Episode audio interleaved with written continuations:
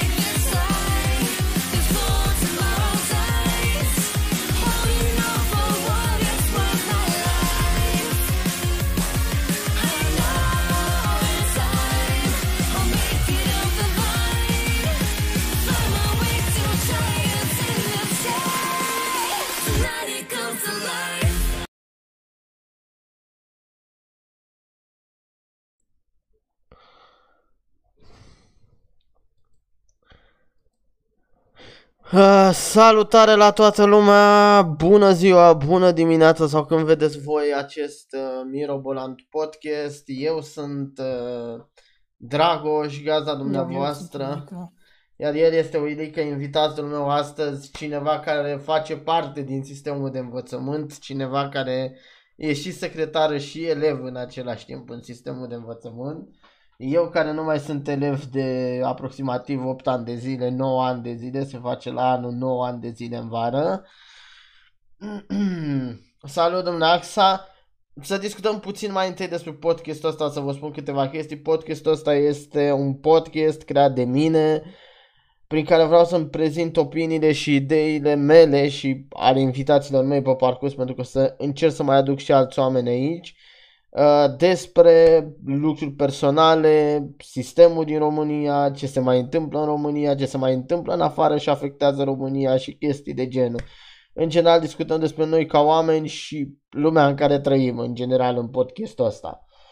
Bun, salut Axa, salut Uilică, bine te-am găsit la un nou stream și la un nou podcast. Bine că am ajuns aici. Uilică, în primul rând și prima întrebare pe care ți-o pun, povestește-ne cum ai ajuns tu de la statutul de elev să ajungi secret- secretară. E mult spus secretar, pur și simplu. Pur și simplu, pe lângă ce fac eu, pe lângă postul meu de elev, uh, ajut și pe la școală cu actele și uite că e pana mea. Mă bucur Am foarte... ajuns, poftim? Zi, zi în continuare. Am ajuns acolo prin... Uh, uh, la început am ajuns cu documentele, că tu normal trebuie, fiecare școală în parte trebuie normal să trimită documente electronice la ISJ. Știi? Trebuie să faci niște copii, trebuie să uh, completezi niște acte, să pui borderourile, mai multe lucruri. Uh, la început uh, am făcut asta deoarece, din nou, școala, și o să vorbim despre asta, școala și România ca țară nu e pregătită pentru gi- digitalizare Și este, totuși este bine că ne, ne e băgată, și, dar nu suntem pregătiți și nu vom fi mult de acum încolo, foarte mult de acum încolo. Și făcând tot așa, uh, ajungând la asta, după mai știu la mai multe lucruri, uh, am fost la un moment dat angajat. Uh, ok, bun. Bun. Interesant. Hai să trecem în primul rând să discutăm puțin despre materiile școlare. O să-mi zic și opinia, o să și o zică și Uilică. Eu o să zic materia, probabil o să pierd câteva materii pentru că nu mi le-am notat, nu nimic. Am zis să fie un live și un podcast mai spontan, mai diferit, să vedem cum ar funcționa chestia asta și dacă funcționează bine, o să mai facem și episoade spontane. În primul rând, matematică. Ce ai schimbat tu la matematică? Ce, cum vezi matematica acum și ce ai schimbat la ea dacă ai schimbat ceva la ea? Și după aceea îmi spun și Ah. opinia despre chestia asta. Nu văd o problemă la sistemul de acum de învățământ. Nu văd o problemă la niciun sistem de învățământ. Este același ca acum 150 de ani, 300 de ani, mă rog, 150, că e din 1800 când s-a instaurat. Da? Uh, nu văd o problemă pentru că încă funcționează dacă oamenii o iau ca lumea, dar uh, ce nu funcționează niciun una din proiectele și sistemele astea de învățământ este faptul că te pune să concurezi, știi? Nu e o, deloc o muncă de echipă. Și când termin, tu teoretic te bazezi pe munca de echipă, pe socializare, nu te bazezi pe cine e mai bun. Asta foarte adevărat pentru că văd chestia asta că de atâta timp s-a creat chestia asta cu concurența între oameni, ăla e mai bun, ăla e mai prost și observ chestia asta cam la orice loc de muncă și locurile de muncă pe care am trecut eu și locurile de muncă pe care au trecut alții din familia mea și așa mai departe. E chestia asta, fiecare nu încearcă să se ajute ca să scoată ceva bun la final, fiecare încearcă să-l sape pe ălalt ca să ajungă el mai în față, încearcă să-l dea pe ălalt mai jos ca să fie el mai în față. Și asta, cumva, și asta cumva e foarte greșit pentru că ar trebui să funcționăm ca o echipă, nu ca fiecare pe cont propriu împotriva tuturor celorlalți. Ar trebui să funcționăm ca o echipă, să ne înțelegem ca o echipă, să funcționăm ca o echipă și asta ar trebui să întâmple și la școală. Uh, ceea ce nu se întâmplă la școală nicăieri pe planetă ca oamenii să funcționeze sub formă de echipă, să se înțeleagă, să interacționeze între ei și, și să nu existe ură. Zicea pe chat taxa despre violența în școală și foarte adevărat, există foarte multă violență în școală, să discutăm imediat și despre chestia asta, dar într-adevăr asta este o problemă că nu lucrăm ca o echipă și că suntem învățați încă de mici să lucrăm uh, unii împotriva celorlalți. Ok, acum las pe Ilica să continue. Acum, bineînțeles că sistemul are probleme, dar uh, după mine, uh, tăind uh, orele și tăie, tăind din uh, teme, nu rezolvă cu nimic. Doar pentru simplu fapt că tu îi pui uh, meditații, e treaba ta uh, personală, nu e un lucru care are loc, face parte din sistemul de învățământ. Dacă părinții și persoanele respective, elevii respectiv, simt nevoia că prin meditații s-ar putea să treacă, ok. Știu că sunt situații, că mi-ai povestit și tu, de situații în care profesorii te obligau să f- iei meditații ca să te poată trece, dar uh, și dacă te-ar fi lăsat, nu au niciun drept să... Și dacă te-ar fi lăsat, e foarte ușor, mai ales în vremea asta, să suni, să dai un telefon, să trimiți un e-mail, să trimiți o scrisoare chiar, dacă vrei să fii pe mai modă veche la uh, un uh, uh, la Ministerul Educației și până la deci Ba- nu e greu să faci asta. Deci, uh, de asta spun. Dar pentru simplu fapt că tu, că majoritatea oamenilor care vorbesc despre sistemul de învățământ că este naba- nașpa și slăbit. E slăbit și este nasol, dar la toată lumea este slăbit și este nasol. Nu e o diferență mare, nici în stânga, nici în dreapta. Adică uh, Danemarca a reușit uh, să facă ceva, uh, nordici au reușit să facă ceva, dar uh, nici ei nu pot să zici că e la perfecție. Adică danezii au reușit să facă școlarizarea gratis la propriu, adică îți dă mâncare, uh, caiete, îți dă mâncare Da, și toate, da. toate lucrurile. Da. Uh, Suedezii nu mai știu cum au ei, știu că ei, ei au rezolvat mult cu orele. Da. Uh, în general, nordicii au rezolvat problema cu concurența, dar nu au rezolvat într-un mod uh, în care, permițându-i elevului să spună nu când dorește și permițându-i elevului să facă ce vrea el, uh, mai ales într-un moment în care e slăbit și nu știe nimic din punct de vedere profesional, nu știe nimic despre ce vrea să facă, nu e uh, deloc bine. De asta, de exemplu, dacă merg în Danemarca, sau Suedia, sau pana mea, Norvegia, Finlanda, că zice în țările astea că toată lumea zice de sistemul nordic. Da. Uh, în primii ani îți prezintă și îți învață s- toate, știi, spune toate și după îți alegi după ce vrei s- să fii. Problema este că nu poți să fie decât aceleași persoane pe același profil. Știi, nu poți să ai 10.000 de oameni pe același profil, 10.000 de oameni pe celălalt și 0 oameni pe unul. Pentru că trebuie să umple cineva profilul care nu este existent, nu este plin, nu este nimeni în el. Și lăsând la o parte treaba asta, majoritatea care vor schimbare, care, majoritatea copiilor care vor să vadă o schimbare și așa mai departe, își doresc așa să nu mai fie teme, să nu mai fie ore atât de multe, să nu mai există meditații, chiar dacă meditațiile sunt doar dacă vreți sau nu. Da, deci poți sunt să- opționale. sunt opționale, nu ești obligat să mergi la ele dacă, dacă meriți treaba ta. Uh, și că trebuie să fii flocăr. Deci, Da. devin o Eu- flocăr, lasă de școală și iată. Da, o altă chestie care, pentru că consider că chestia asta care se întâmplă la noi în general, e și vina părinților. Cunosc persoane, nu o să dau nume aici, Uilică le știe, care sunt efectiv chinuite de părinți că trebuie să ia 10 pe linie.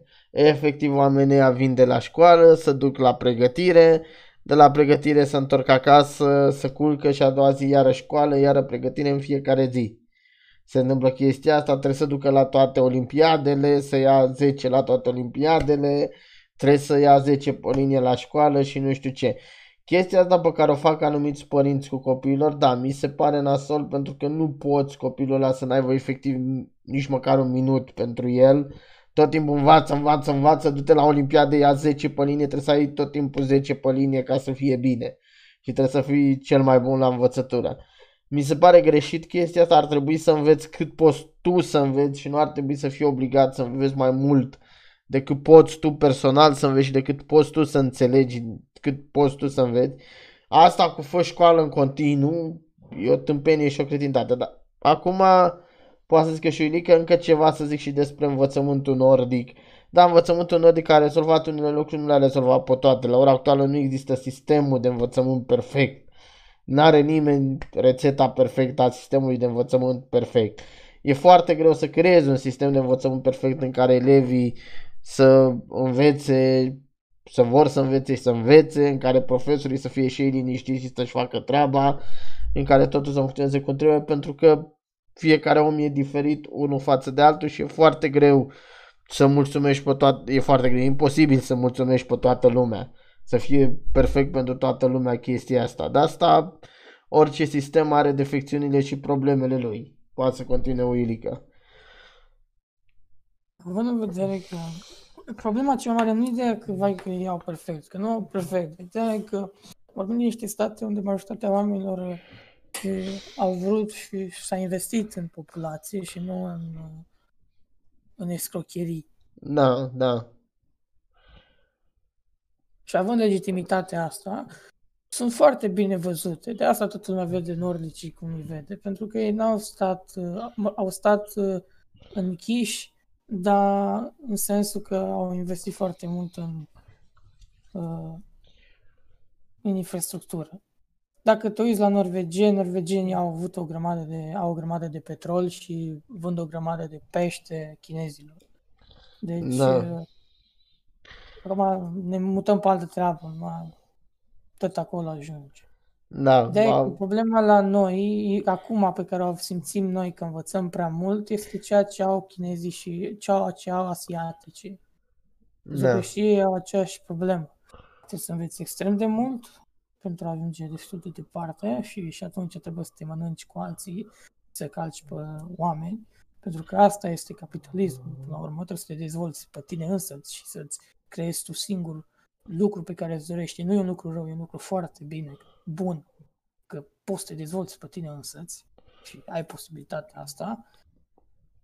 Mă rog, Da. dacă ești eu sau dacă ești oricine de la țară e mai greu, dar dacă ești de la oraș ai șanse mult mai mari.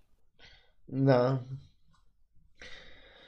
În idee... Și ziceam, dorește românii, copilași mai mult zis, că se vrăjeală mai mult, copiii care doresc să se schimbe. E vor un lucru care e imposibil, e un lucru care nu ar rezolva cu nimic. Pentru că spui, da mă, că ar fi fain să învăț eu când vreau eu. Păi, stai, păi, vrei să înveți doar când vrei tu și doar ce vrei tu? Păi ce vrei să înveți? Nimic. Păi și cât ai învățat până acum? Nimic. Păi dacă n-ai învățat nimic când oamenii îți spuneau să înveți, cum o să știi tu că o să înveți când oamenii nu spune că înveți? Păi a fost, mă uitam și la ProTV la un uh, la o ediție din ProTV, nu mai știu, era, nu mai știu cum se numește emisiunea la ProTV în care merge investi, investigator sau cum se numește. Nu știu. A, România te iubesc. Și el la România TV, mai are una pro, nu mai știu cum se numește. Nu știu, ai la altă, știu, dar de România te iubesc. Uh, și am văzut, erau po- niște copii care spuneau uh, în română uh, ce spunea la română lecțiile. Da. Păi cum ești la matematică, cum vezi formule la matematică, ești la română. Într-adevăr, nu o să te ajută cu nimic, nu o să te ajute chiar cu nimic lucrurile alea. Absolut cu nimic. Decât dacă vrei să fii matematician sau dacă vrei să fii mai mult e pentru Fizician cultura sau ta, fizician etc. sau... chimist, etc. Da. Ideea e vorba, e vorba pentru cunoștințele tale generale. Da. Dar uh, și am, f- m-am plâns foarte mult despre asta. Dar astea nu ar trebui oamenii să se plângă neapărat așa de mult de astea. Acum, oamenii ar trebui să se plângă de ore de cum e muzică, cum e plastic, cum e... Bă, o mică chestie pe care vreau să o zic uh, aici, că mi-am adus aminte în timp ce cei tu chestia aia. Dacă mai țineți minte cine e fan ca și mine un guru Bulan, Ilica e fan un guru Bulan și aduce aminte. Dacă mai țin minte în primele sezoane din Unguru Bulan că copilul îi zicea lui frățică că învață la școală și când intra frățică peste el să uita la OTV la uh, Elodia și zicea copilul că aia învață la școală, că învățătoarea îi pune să învețe despre Elodia. Exact aia s-ar întâmpla dacă copiii ar fi lăsați să învețe ce vor ei. Ar învăța ce, ce, fa, ce zice Shelly, ce zice Dorian Popa, ce zice uh, mai știu eu ce alt youtuber, Rafael, Max Infinit. N-ar, adică dacă copiii n-ar fi cât de cât obligați să învețe, ei n-ar învăța nimic din ce să din ce învățăm. Ar, ar sta să ar uita toată ziua pe YouTube sau la televizor, la vlogger și la acces direct și la Teo Show și la chestii de genul și nu i-ar interesa absolut deloc și după aia ar deveni acei oameni care urlă pe stradă că corona, coronavirus nu există, că m, PSD-ul vrea să-i omoare și aur și cu PNL sunt cele mai tari partide și chestii de genul. Ajung oamenii ăia acolo. De asta e important să înveți și e important cumva să fii obligat să înveți, să nu fii lăsat să de izbeliște. Ă, Acum poate să continue Willica. Nu știu, după mine, uh, oricum ar fi fost sistemul care te termină, și dacă ai fi pe primul loc, dar uh, tot nu ai re- realizat nimic. Adică cunosc, am colegi care, care învățau mult. Am... Acum nu știu ce s-a întâmplat cu ei, că n-am prea vorbit. Dar cu cei care am vorbit și care învățau decent, uh, am văzut ce s-a întâmplat și eu care uh, nu, nu mi-am bătut capul, am ajuns la același nivel. Da. Deci, ideea este că nu contează cum, uh, cum înveți și ce faci, nu trebuie să te stresezi. Și mai văd problema asta, mă, mă duc să învăț foarte bun, mult, să mă duc la un liceu bun. Deci că tu stai într-un orășel, nu? Da. Și tu ai orașul, orășelul ăla ai liceu.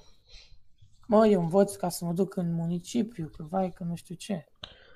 Dând bani pe asta, dând, dând bani pe uh, abonament, dând, dând uh, plătind timp, că trebuie să te trezești dimineața, trebuie să mergi în frig, în loc să mergi uh, câțiva pași la liceul respectiv. Pentru că, fraților, vă zic un lucru foarte important. Orice, în orice liceu mergi, dacă nu-i privat, pentru că privatul în țară e o prostie și o porcărie, ar trebui toate școlile private ar trebui închise. Asta e părerea mea. Da. Sunt asta la o parte. Uh, Bun, până să gândești, Elică, vreau să vă zic eu o chestie. nu contează ce liceu Uh. faci, contează foarte mult ce în- contează dacă vrei să înveți, pentru că materia este aceeași, ce faci este același, probabil o să înveți niște lucruri în plus la una care, în ghilimele, e mai bună, dar uh, nu, per total nu prea contează de ce medie anuală are școala respectivă, pentru că e obligată să-ți ofere exact aceleași condiții ca și cea mai bună. Dar pentru simplu fapt că acolo sunt elevi mai silitori, e una, faptul că e gălăgie alta. Ce depinde de tine foarte mult. Și de obicei, elevii care merg la liceu, elevii care merg mai departe, chiar și la școală de mici, de obicei nu învață deloc și nu vor să creeze nimic. Da, Mm, din nou, nu cu- cum am mai zis, oriunde ai învățat, oricât ai învățat la același nivel, ești pentru că sistemul nostru, uh, nu neapărat sistemul care te formează, după ce te-a format, nu știi ce să facă cu tine. Exact. Adică statul te-a crescut la 18 ani, cât? Ce faci? Ce fac acum? Am 18 ani, ce fac? Nu știu. Nimic. Exact. Pentru că Bă. poți să ajungi cum e la tine, că tu mi-ai zis că la română nu făcea voi. Română. Bă, făceam română, dar făceam română cu niște oameni care să zicem că n-ar fi trebuit să existe vreodată în sistemul de învățământ. Exact. Cum ai Am- nu pot să-l dau.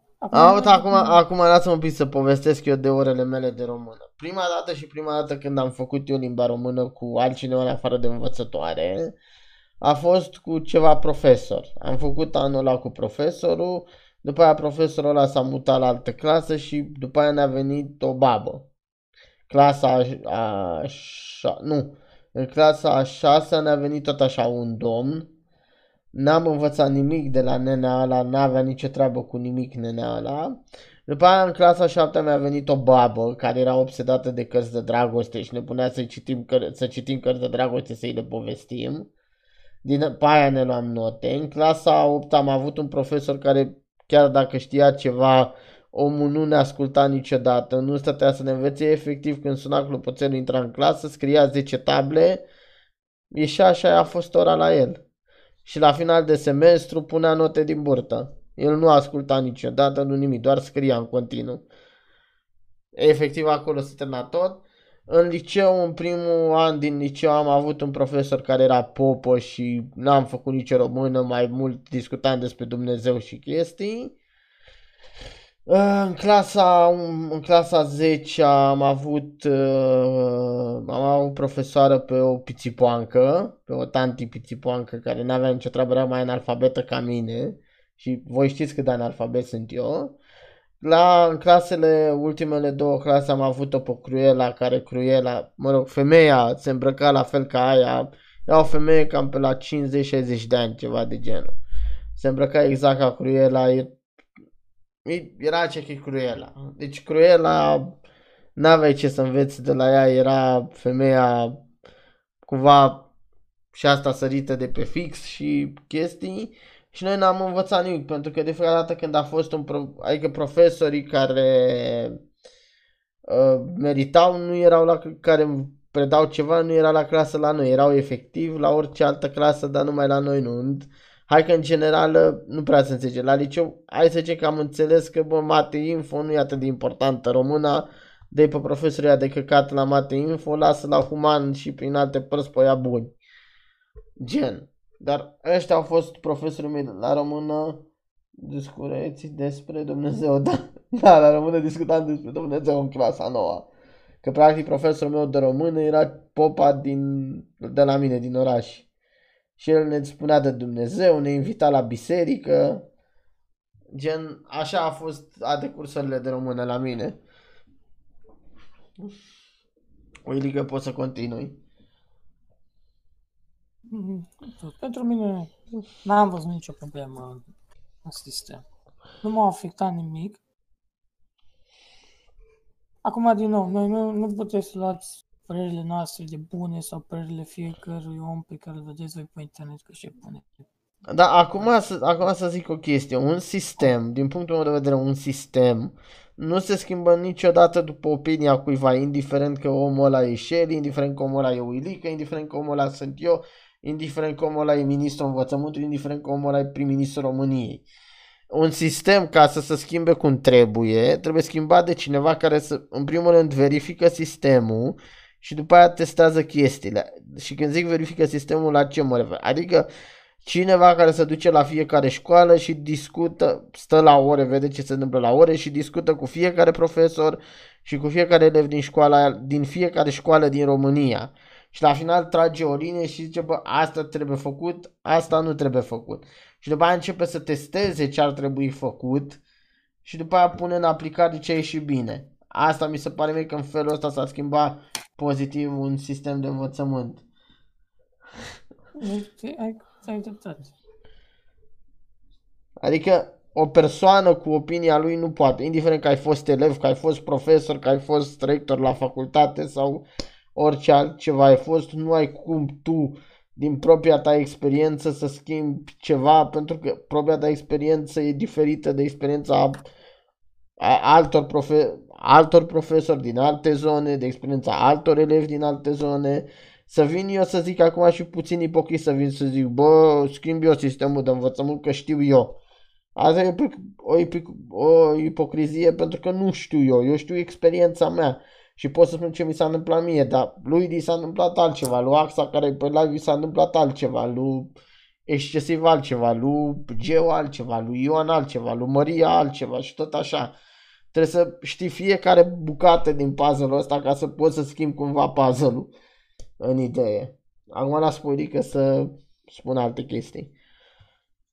Așa, așa asta este mentalitatea noastră. Adică credem că dacă cineva uh, așteptăm pe cineva să vină să ne facă și după când vine și îți dă idei și spune și îți arată că se poate, după o să fie vorbit urât și nu o să reușească. Ce nu-mi place mie și nu o să-mi placă niciodată este faptul că sunt văzut tot felul de terchea berchea care sunt văzut ca schimbătorile și și oameni, wow, doar pentru că au realizat niște lucruri, doar pentru că au realizat să mănânce și să aibă o casă. Da. Și realizarea asta nu mi se pare ceva wow și n-ar trebui să fie văzută cu uimire sau văzută cu admirație. Bă, asta de acord Da, și bă. dacă, dacă e să discutăm puțin despre admirație, mie, mie mi se pare că ar trebui nu admirați oamenii care au reușit să facă bani sau care au reușit să facă chestii, ci admirați oamenii care au avut o viață bună. Pentru că deși zici, bă, la admir pe Steve Jobs, da, dar Steve Jobs a avut o viață de căcat. Și a bătut joc de familie și a bătut joc de tot. Zici, îl admir pe Bill Gates. La fel, Bill Gates a făcut foarte multe căcaturi la viața lui.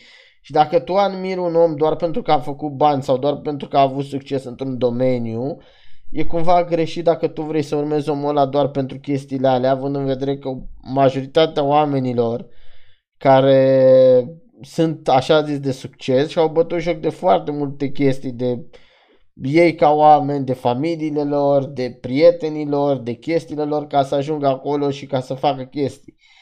Și e greșit să zici, bă, îl admir pe ăla pentru... Nu. Nu poți să spui, îl apreciez pe omul ăla pentru că face chestia, bravo lui, dar eu nu vreau să fiu ca el, eu vreau să fiu ca mine. De exemplu, eu nu vreau să îmi calc pe principii, eu nu vreau să mă duc să îmi calc pe familie și să-mi bag joc de familie și toate chestiile ca să ajung șmecher și sus. Asta este o mare greșeală. Eu niciodată n-aș putea să fiu ca Steve Jobs să mă duc să fac un copil și după aia să nu-mi recunosc copilul. Sau să fac N chestii pe care oamenii importanți le-au făcut. Oamenii importanți ar trebui, în primul rând, respectați pentru chestia bună pe care au făcut-o, dar n-ar trebui să fie un exemplu de urmat. N-ar trebui, uh, vreau să fiu Steve Jobs, vreau să fiu Bill Gates, vreau să fiu Shelly, vreau să fiu Dorian Popa. Nu, vrei să fii tu. Fă tu, pentru tine, e chestia care consider că vrei să fii tu. Nu vrei să fii nici Dorian Popa, nici Shelly, nici Rafael, nici Max Infinite, nici Steve Jobs, nici Bill Gates, nici ăla de la Amazon, nici nimeni. Vrei să fii tu. Pentru că tu poți să te aduci pe tine acolo unde vrei să fii tu. Nu trebuie să încerci să urmezi greșelile pe care le-a făcut altcineva ca să fii tu ăla. Mie mi se pare o greșeală să încerci să fii altcineva decât ești. Nu ți se pare, e o greșeală. Bun, poți să continui. Ok, am vorbit despre asta. Da. Și acum să vorbim despre școala din străinătate. Că n-am fost niciodată în școala din străinătate, dar vă spun cum, Nici cum eu. au spus alți profesori că se, că se comportă niște elevi din străinătate. Nu. Și de aici vine problema pe care v-am zis. Nu poți să-i permiți unui elev să, zi- să zică nu sau că nu poți, să, nu poți să-i permiți lucruri cum le permite Nu. pentru că să ajungă să sfideze. Da.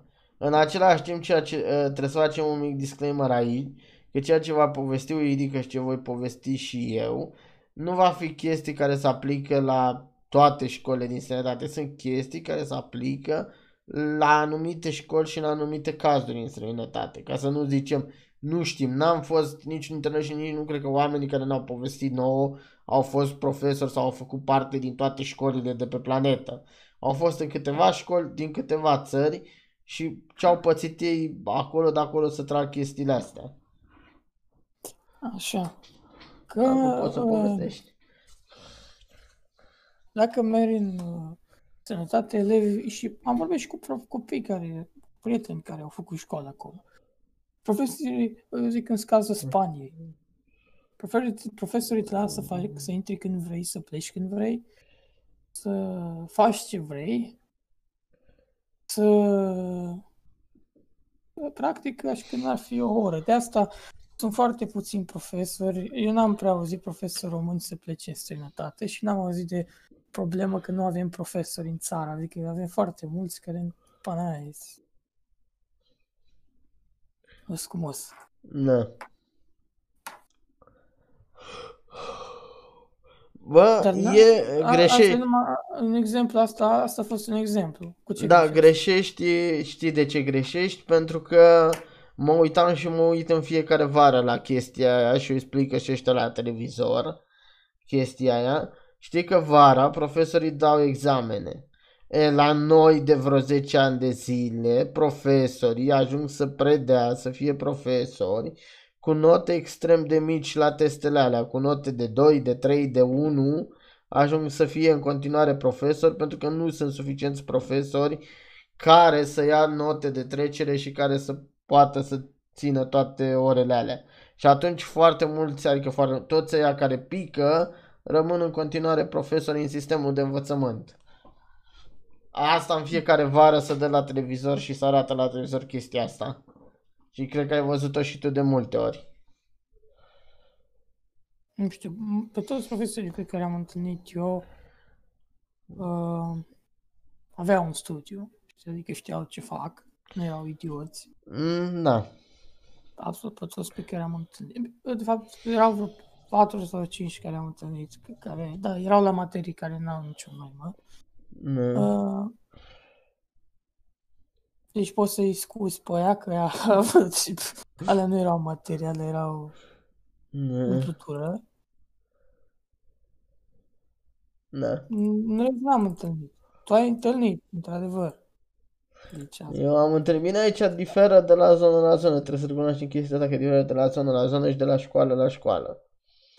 Chestia asta. Depinde de exact unde înveți, unde ți școala, unde chestii și în funcție de ce oameni au ajuns acolo. Pentru că în ultimii ani și nu numai în învățământ și o să discutăm de chestia asta cu altă ocazie când vom vorbi de când am să vorbesc eu. Nu știu dacă, ba, probabil nu va fi Uilică, probabil, nu știu, aduc pe altcineva sau vorbesc singur când vom vorbi de sistemul de sănătate. În România, mulți ajung peste tot, nu numai cu teste luate cu unul, dar și cu șpăgi date prin diverse locuri.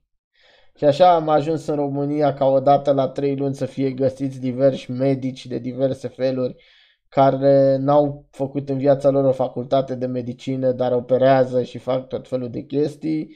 Așa s-a ajuns în, ca în România să există o grămadă de profesori care n-au niciun studiu, dar au ajuns peste noapte profesori pentru că s-au culcat cu cine trebuie sau au dat șpagă unde trebuie, sau sunt copilul lui cine trebuie, sau soția lui cine trebuie, sau soțul lui cine trebuie, sau prietenul lui cine trebuie.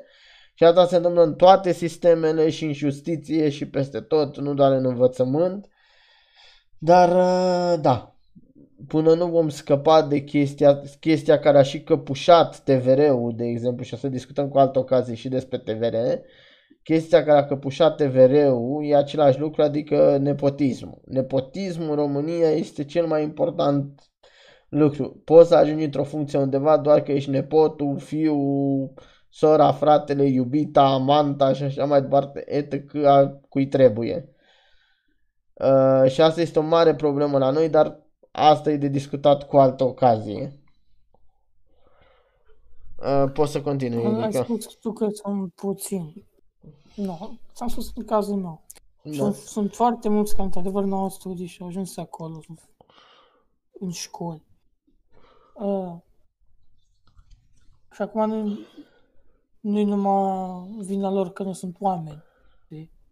Adică, nu știu, eu n-am întâlnit profesori așa de idioți. Adică eu Bă, de ce eram Eu mi-aduc aminte de ceva strigător la cer care s-a a dispărut după prima săptămână. Uh, Pe vremea când era Dăncilă prim-ministru României, adică acum vreun an și ceva, un șmecher de la PSD și-a pus-o pe amanta lui ceva pițipoancă, ceva șmecher primar șmecher de la PSD și a pus-o pe amanta lui ceva pițipoancă botoxată, siliconată și cu foarte multe operații estetice, cred că stăm o lună să discutăm toate operațiile estetice pe care le avea tanti aia, nu mai arăta de mult a om și a pus-o inspector, inspector în sistemul de învățământ. Femeia aia n-avea nicio treabă cu nimic, era efectiv o întrebai cum o cheamă și nici măcar cum o cheamă nu știa cum o cheamă.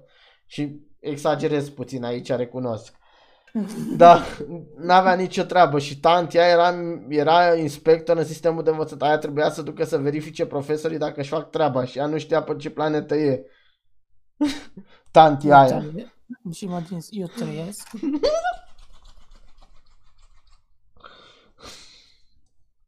Bun, lăsând asta Mm. deoparte. Da. Vorbim acum de, cât vorbim de școală, știi că puneți că și la tine, cum peste tot în țara asta, este foarte multă gălăgie în ore. Da, da. Eu eram unul dintre ei care făcea gălăgie în ore. Eu nu Eram- prea făceam. Eu nu prea făceam. Da, eu eram unul dintre ei care făcea. Și făceam pentru că efectiv de multe ori mă plictiseam extrem de tare la școală. Nu mă atrăgea ce se întâmpla acolo și atunci începeam să facem tot felul de tâmpenii și de prostii pe care acum într-adevăr le regret. A, lasă-mă cu regret. Dar, Ce uh, fain, regretă, bă, lasă. Dar în pana mea, da, am deranjat multe ore, mi-am luat multe note de 3 și de 4 pentru că deranjam ore Hai, și în da. generală și în liceu. Dar, uh, da, s-a întâmplat. Nu pot să neg că nu s-a întâmplat chestia asta.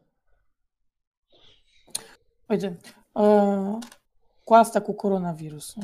Da, Fiecare școală, fiecare director la fiecare școli, e școli, este liber să decidă ce măsuri dorește să ia. Eu cred că exact la, cred că la toate, in- uh, o, la toate instituțiile, cred că e așa. Cred, nu știu, știu că Da. așa e la școli. Bănesc Da. că la toate, dacă și la școli, probabil că și la spitale, și la primării, și la secții de poliție, și la, la tot. Presupun. Na, nu da, știu, da. interesat. Dar presupun că așa e dacă e și la școli. Da. Și imaginează că la școli, dacă directorul dintre ei uh, nu pot să vorbească coerent, în, mă refer, uh, e gălăgie peste tot, imaginează cum vrei să fie elevii. Imaginează că uh, vin la televizor, la un post național, un director unui spital să spună că nu are ce să-i dea, le dă paracetamol și îi lasă pe scaun. Na, A, Mă rog, nu are nicio legătură asta. Ideea e că la școli, nu? dacă directorii între ei nu pot să vorbească calm și coerent unii cu alții, dar pe elevii care sunt la școlile respective. Și din cauza asta au fost foarte multe cazuri de covrigi în țară, pentru că, pur și simplu, erau foarte mulți și sunt foarte mulți directori care, pur și simplu, nu cred în COVID. De exemplu, la mine în sat, la mine în sat, la mine în județ, în municipiul Arad, uh, a fost o școală mare, importantă, încă e importantă și mare, nu că a fost, Doamne ferește. Da. Școala era împărțită în trei, că na, era COVID. Dar ideea era că astea trei erau în trei capete ale județului. Nu puneți tu elevii și profesorii să, profesorii merită să meargă prin trei capăt, trei colțuri ale județului. E, Gândește-te la profesorii cu câți oameni se întâlnesc pe drumul ăla. Da. Și pe lângă asta pune și tu elevii să meargă într-un capăt în altul. Da. Foarte mulți oameni, și foarte mulți elevi în școlile respective au avut cazuri. Bă, da, și asta s-a întâmplat în foarte multe locuri. Exact și chestia asta că a existat transportul ăsta, du-te de colo-colo și te întâlnești cu oameni. În transportul în comun te înghezi, cel puțin la mine aici în zonă și o spun de acum câteva luni când a început covrigul. Ultima dată când am fost cu autobuzul la bunica mea, că în rest am fost cu taică cu mașină. Autobuzul la ora 8 dimin- între orele 6 dimineața, 8 dimineața e full. E full, n-ai unde să arunci un ac. Și între orele 2 și tot așa 3-4, la fel e full. N-ai unde să arunci un ac în autobuz. Gândește că dacă autobuzele stau atât de full și microbuzele, gândește că n-ai cum să nu iei COVID. În primul rând, prin transportul în comun. După aia, gândește-te că la școală, chit că pui tu alea de plexiglas, în pauză copiii toți stau unul cu altul. În pauză profesorii toți stau unul cu gura lângă altul în cancelarie și așa mai departe. Adică nu, oamenii, dacă în primul rând am înțelege cu toții chestia asta, copiii nu dau doi bani pe COVID, Profe- mulți profesori nu dau doi bani pe COVID și directori și chestii de genul pentru și numai profesori și doctori și așa mai departe. Pentru că mulți trăiesc cu ideea că COVID-ul nu există. Avem un partid la ora actuală care vrea să dezgroape toți morții de COVID ca să demonstreze că nu există COVID.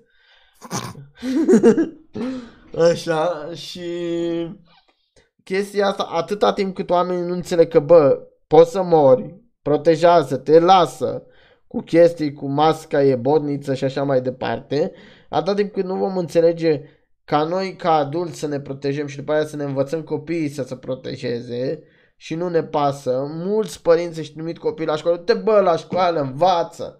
Am văzut pe mulți, am văzut și doctor pe YouTube, mă uitam la Radu Crișan, Chirilă, nu mai știu cum îl cheamă, ceva doctor, pneumolog în Iași. Omul ăsta uh, spunea în clipul că, domnule, să ducă copiii la școală. Nu contează, domnule, dacă mor, mor, dacă nu, nu să ducă copiii la școală. Până nu ai niște chestii de protecție și până nu conștientizezi că asta chiar e o problemă și tu ca doctor pneumolog, care tu ar trebui să vindeci oamenii de COVID. Omul ăsta nu spunea că n-ar exista COVID, credea în COVID, dar spunea că și dacă mor ce. Uh, adică până nu ești 100% sigur că nu se poate întâmpla nimic, până nu ești 100% sigur că se poate face chestii ca lumea, uh, ar trebui să întâmple niște alte chestii. Uh, Adică atâta timp când noi nu ne trezim, noi o să avem COVID mult și bine de acum încolo. Pentru că pun pariu că majoritatea nu vor face vaccinul, nici măcar dacă e 100% sigur vaccinul, pentru că vor considera că le bagă chip, că nu știu ce vrea să le facă Bill Gates, că vrea să-i omoare Bill Gates și așa mai departe. Și la noi va exista, noi vom fi una din țările alea care vor, încă vor avea, când toate țările au scăpat de COVID, noi încă vom avea COVID fără probleme. Și vom reacționa exact cum reacționăm și acum. Nu există, nu ne pasă. Efectiv, pe teorema asta vom uh, funcționa. În primul rând, da, asta cu copiii în pandemie, în primul rând, ori închideai școlile de tot și ți asumai chestia asta, îi spuneai, bă, când s-a terminat să rezolvat cu problema, chemăm copiii la loc la școală și le începem școala, până atunci nu, ori, ori făceai în așa fel încât toată lumea să înțeleagă că există o problemă și toată lumea să înțeleagă că problema asta nu se poate rezolva decât dacă toată lumea înțelege că e o problemă și respectă regulile pentru problema aia. Că degeaba mi iese mie Orban sau alții la televizor să-mi spună, bă, e o problemă. Uh, protejați-vă când majoritatea zic că nu există, că vrea să-i păcălească nu știu cine, Bill Gates și cu oculta mondială. Până n-ai convins fiecare om că e o nasol și trebuie rezolvat, până n-ai convins transportul în comun, să nu mai vină un singur autobuz la o jumătate de oră, să vină autobuz din 5 în 5 minute să ducă lumea. Chiar dacă sunt trei oameni în autobuz. Nu, la noi încă în autobuz e plin. Se înghese babele cu copii, cu toată lumea în autobuz. În supermarket la fel, e plin, se înghese lumea în supermarket, ceva ce n-ai văzut. Până nu respect niște reguli de bun simț și mulți n-au mască. Deci eu am ieșit zilele trecute pe stradă, n-au mască. Îi doare curii ca și cum a trecut COVID-ul, s-a rezolvat problema, am încheiat discuția. Poți să continui cu ce vrei să mai zici. Ai completă dreptate. La subiectul ăsta chiar nu mai am ce să mai adaug. Singurul lucru care, de fapt, un singur lucru mai am să-l dau la chestia asta. Într-adevăr, ar fi trebuit să blocheze pe toți și eventual făceau o recapitulare online, așa se învăța și românii și nu neapărat că se învăța, dar așa aveau timp să digere sistemul ăsta învechit, digitalizarea. Da. Dar forțând așa într-o dată toată lumea e- Oricum, și după, și după asta, nu o să dispară, adică școala online de-abia a început, îți dai seama că e bine că pe viitor măcar începi să conștientizăm că se poate și altfel. Ah, Adevărat. Acum vreau să-ți mai pun în... Suntem aproape de final, vreau să-ți mai pun niște întrebări. În primul rând, cum ai perceput tu chestia asta fiind, cunoscându-i pe profesor așa cum sunt ei în afara orelor, în afara chestiilor, cum ai perceput tu pe profesor după chestia asta? Ei văzut la fel cum îi vedeai și înainte? Sau ți s-a schimbat percepția despre profesor odată cu chestia asta? Uh, prima dată când am văzut, prima dată când mi-a schimbat percepția despre profesor a fost la pe clasa 1.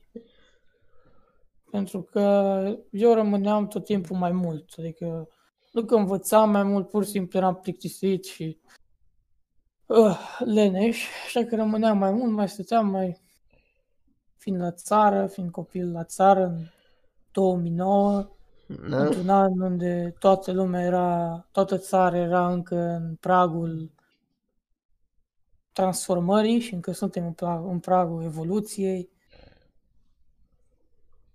Mm, Nu era atât de bine, așa că stăteam mai mult. Și stând mai mult, vezi, vorbești cu prof- profesori, învățători, profesori, vorbești cu uh, femeia de servici, cu...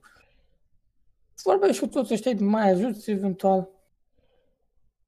Prima dată Da. când mi-am schimbat uh, percepția despre asta a fost atunci.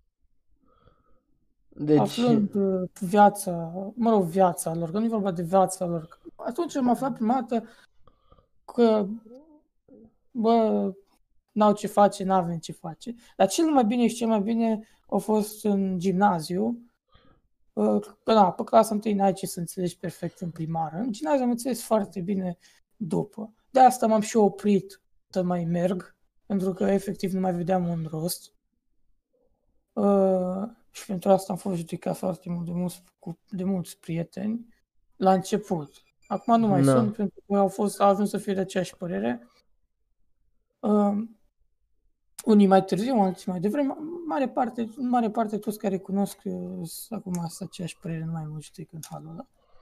da. Dar uh, când, am, când vezi și când vezi asta, nu știu, nu mai îți vine și te demoralizezi la mai, ai mai venit, la te mai interesa, la mai încerca. Așa că e timp.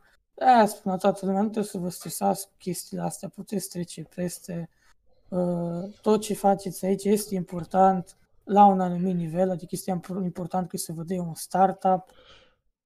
Imaginați-vă ca un tutorial în care uh, vrei să fii acolo, vezi părțile, vezi câte ai, după, nu, după tu îți alegi. Și cea mai mare problemă și în America cu chestia asta. De exemplu, la 21 de ani, după, după ce ai terminat facultatea, după ce ai terminat tot, sau 26 când termini și facultatea, chiar nu mai știi ce să faci și majoritatea de aia se angajează la uh, fast food-uri și la asta. Că cam așa începi, știi, iar începi la început. Da. Uh, nu știu, ai, tot timpul există o a doua, a treia, o a suta încercare, tot timpul există o a suta șansă. Ceea ce Nu. n-am învățat uh, la școală, asta am învățat-o observând. Dar primul lucru că, sunt, că n-am fugit de la întrebare, primul, când, când am schimbat percepția, n-am mai văzut profesorii ca și neapărat uh, cineva care îmi impune ceva și eu am admirat, adică am admirat fapt că cam asta contează. Știi, asta contează să faci, trebuie să nu să-ți admiri în sensul ca să vai că vreau să fiu ca ăla, în sensul că îl respecti. Da, da, da, da. Ai văzut Fiecare că persoană are percepția ta s-a schimbat în momentul în care ai văzut că și ei sunt oameni și că n- nu sunt uh, Ah, niște bestii. exact. Exact. Atunci s-a schimbat percepția. Și problema este că și dacă s-ar întâmpla așa, știi, și tot s-ar vedea așa, tot n-ar fi nicio diferență, deoarece majoritatea n-ar percepe în felul ăsta. Acum depinde fiecare de fiecare. Poate unii ar percepe mult mai rapid și mult mai bine decât ce am perceput eu. Ar fi gândit-o mult mai bine cum am gândit-o eu. Sau cu mult mai bine cum ai gândit-o tu. Sau mult mai bine decât ai perceput-o Da, tu. Sau da. mult mai bine decât a perceput celălalt. Asta este incredibil și este foarte bine că există atât de mare diferență între oameni. Ok. Dar nu văd că s-ar fi schimbat cu ceva nimic. Oricum o să se schimbe nimic, o să fim tot la fel. Abia după 20-30 de ani, 50 în cel mai rău caz, 100 de ani în cel mai groaznic caz o să se schimbe ceva i- i- in- incredibil. Deci o să se schimbe sigur, dar nu acum. Deci mai Mm. puteți aștepta. Toți oamenii pe care îi vedeți voi că iasă în stradă, care vedeți voi că promovează schimbarea, îmi pare rău să vă zic, nu, nu schimbă. Da, nu o să schimb. Oamenii ăia sunt oricum plătiți de partide și nu o să schimbe nimic. Voi, cei care sunteți acum copii și sunteți în școală și chestii, aveți oportunitatea ca în momentul în care veți fi de vârsta mea sau mai bătrân decât mine, să aveți posibilitatea să schimbați ceva, să zicem că ați avea posibilitatea să schimbați ceva. Consider că generația mea a ieșuat, generația lui Willy oarecum e pe muchie. Nu-i pe Și- muche, e și și aia. Așa. În mare parte toate generațiile de până acum au fost uh, împreună cu bunicii și părinții noștri au fost uh, generații de sacrificiu. Au fost niște generații de sacrificiu, au fost niște generații care au pierdut uh, foarte mult. Voi aveți posibilitatea ca generația voastră să dea niște oameni care să facă lucruri bune pentru voi, să facă niște chestii pentru voi, dar asta în niciun caz uh, eliminând școala și stând toată ziua acasă și uitându-te pe YouTube la Shelly și la Dorian Popa și gândindu-te cum să fii și tu Shelly sau cum să fii și tu Dorian Popa. Pentru că în felul ăsta nu vei schimba nimic, în felul ăsta vei fi următorul prost pe care următorul șmecher va reuși să-l păcălească să pună ștampila pe el și acolo se va termina povestea. În idee. Sunt asta la o parte. Eu care ești elev și nici care ce sunt în viitor, acum pe viitor, nu o Da. să reușească cu nimic. Pentru că în momentul în care se va reuși și va- se va vedea o schimbare, este momentul acela când în fiecare loc sau în mare parte din locuri, fiecare om nu o să mai se gândească decât la... Și deja au început. Nu se, gândesc, nu se gândească decât la bani și la a avea averea pe mâine și se va gândi ce are acum și ce va avea mai încolo, ce o să vadă mai încolo. Eu zic că majoritatea care stau acum, mai ales cu pandemia, au început să te mute, au început să-și uh, facă mai frumos unde stau și au început să se gândească mai mult la mediul înconjurător, mai ales observând Și foarte mulți, să nu uităm, foarte mulți au divorțat. foarte mulți s-au divorțat. No, că îți dai seama că mulți s-au cum, combinat tot așa pe termenul ăsta de agățare, că nu mai e pe termenul cum era înainte. Și acum nici înainte nu era mai bine, că înainte era ori ești cu ăsta, ori mori.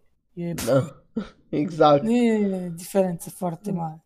Da. De ori ești cu ăsta, ori mori, pentru că dacă ajungi să fii cu ăla, după ce nu mai erai cu ăla, nu mai găseai pe nimeni și Da. gata, mori. Da. Pentru că nu ai aveai cum pe atunci să trăiești singur, era imposibil. Da. Acum e posibil să trăiești singur. Da. Și acum merem pe ideea e că trebuie să că vai, că trebuie să arate bine, trebuie să uh, fie ciut la toată lumea de el, trebuie să uh, să înțeleagă, trebuie să fie făt frumos, trebuie să uh, într-o lume de într-o lume de goblini, toți trebuie să fie un un Garfield într-o lume de goblini. Da. Mie mi se pare tare că am ajuns, a, am ajuns în punctul, deci mă uitam acum vreo săptămână pe știri și mă uitam că am ajuns în punctul în care doi interlopi, doi interlopi din aia ceafălată chestii, să, să, să se ia la bătaie pe Pițipoancă. Respectiv numele Pițipoancii e Bianca Drăgușanu. Deci mă uitam și mă bufnea râsul cum uh, am ajuns, am, am, am ajuns în 2020 ca niște boschetari de interlopi să se ceartă pe Pițipoancă. Că tu ai bătut-o, ba nu, tu ai bătut-o, ba nu, tu ești nenorocit, ba nu, tu ești nenorocit, a mea e, ba nu, a mea e. Și mă uitam, a- adică, nu știu, pentru mulți a ajuns un trofeu doar să arate bine. A, arată bine, e perfect. Dar degeaba arată bine dacă nu poți să ai o discuție. Bun, arată bine, faci sex azi cu ea, faci mâine, faci peste o săptămână, peste o lună. Dar la un moment dat o să te plictisești cu cineva cu care nu poți să porți o discuție pe niciun subiect. Nu poți să discuți nimic, doar arată bine și atât. Bine, oricum niciuna dintre fetele astea pline de operații estetice nu arată bine, dar să zicem că în perspectiva cocalarului arată bine. Cu o Și persoană... Calar nu arată bine. Da. Uh, pur și simplu, cu o persoană cu care nu poți discuta nimic, ne uitam astăzi la o distinsă youtuberiță, la care femeia n-ai ce discuta, cu femeia aia atât, în pat la tine, faci sex și acolo s-a terminat, n-ai ce discuta. Dacă o întreb, nu știu, ceva de politică, de istorie, de fizică, de orice, n-ai niciun răspuns. Te uiți și nimic. Pentru că la asta s-a ajuns, s-a ajuns să avem niște popuși gonflabile umplute cu plastic și asta să însemne idealul de femeie. Efectiv. Te las să continui, Lica. Bă, da. Acum că tot vorbim cu femei și mai sunt atât de mult, puține minute, un scurt lucru, uh, e că cele mai mari probleme este natalitatea în școli, cât de repede se lasă copiii de școală și cât de repede se mă- mărită fetele. Da, da, da. Este o problemă extrem de mare. Cred că, cred că asta ca în toată lumea a, a prins chestia asta cu fete care făceau copii și după aia renunțau la școală să căsătoreau. Da, da. Uh, Iar în momentul în care a vrut să minim se bage o oră de genul, a spus că nu, nu se poate așa ceva. Mersi. Da.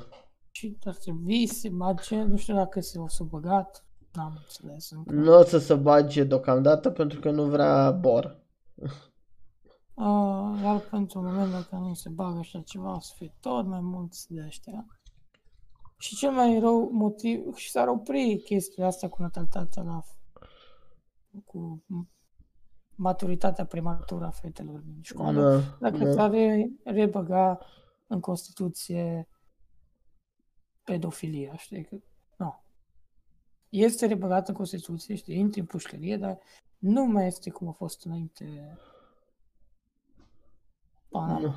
Pentru Da. că foarte mulți deputați, foarte mulți uh, preoți, extrem de mulți oameni au... Uh, fetișuri pedofile. Exact. Da, în final să tragem o concluzie, o să zic eu prima dată concluzia și după aia las și pe Odică să zică concluzia lui. Bă, din punctul meu de vedere ar trebui să învățați la școală, ar trebui să respectați profesorii pentru că pe un salariu de căcat vin să vă învețe pe voi și nu tot timpul sunt într-o stare bună sau într-o chestie bună, poate le-a murit un copil, poate li s-a întâmplat ceva nasol acasă. În același timp, nu ar trebui să vă stresați foarte tare cu școala, pentru că indiferent cât vă stresați cu școala, în mare parte tot acolo veți ajunge. și ar trebui, nu știu, din punctul meu de vedere, acum poate mă va contrazice Uilică în concluzia lui, ar trebui să vă vedeți și de pasiunile voastre, de chestii care vă pasionează pe voi. Și nu plecați, când vă creați o pasiune, nu plecați de la ideea, bă, uite ce pasiune are ăla, mă fac, vreau și eu. Că mulți acum văd pe internet că sunt tot felul de eșuați din ăștia care zic că sunt oameni de afaceri și ce pe asta e pasiunea mea, să fiu și eu de om de afaceri. Nu, ar trebui să ai alte pasiuni, nu asta, că asta e cea mai populară pasiune pe internet. Ar trebui să-ți creezi pasiunile tale cu chestiile tale pentru că sunt foarte multe lucruri pe care le poți face și care poate să te nobileze în viață, poate să-ți aducă foarte mulți bani în viață, poate să întâmple foarte multe chestii în afară de a fi om de afaceri și de a fi ITist. Sau cum îi zice Ilica, ai, tri, ai trist. Mhm. Un, ar, un ai trist. Un Da. artist, ba- dar mai optimist. Mai optimist, vorba lui fără zahăr. Trupul Da. fără zahăr. Da. Uh, Chestie- Pe final, Lasă-mă Pe să, final- termin, lasă-mă să termin și după aia zici și tu. Cam asta ar fi în mare parte chestia. Aveți grijă de voi. Oilica. pe final ne cerem scuze pentru, ah, pentru vorbele inculte pe care le-am scos pe, emanat pe gură de gândirea noastră autohtonă și idiotă. Ne cerem scuze pentru faptul că suntem analfabeți. Asta nu este un lucru pe care trebuie să ne mândrim, dar nici să ne fie rușine. Suntem creația un- unui sistem. Da. Sunteți creația și veți continua să fiți creația unui sistem.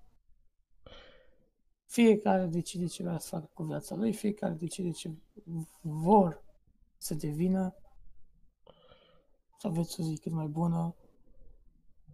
Uh, da. Mulțumim lui Ilica că a fost pe aici. Sperăm la un moment dat când o să mai avem un subiect interesant care să-l poată implica pe Ilica să-l mai avem pe aici.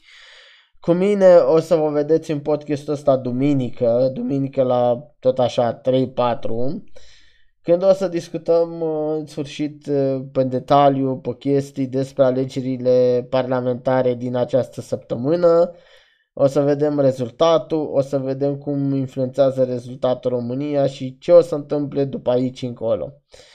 Uh, Vă mulțumesc, eu am fost Dragoș și alături de mine a fost Uilică sau Willy, ca să nu mai zic Uilică că pare că îl uh, diminuez așa puțin. A fost Willy, eu am fost uh, Dragoș, ne vedem data viitoare, nu ezitați să dați un like, un share, să vă abonați, să bifați clopoțelul și să deveniți parte din această comunitate.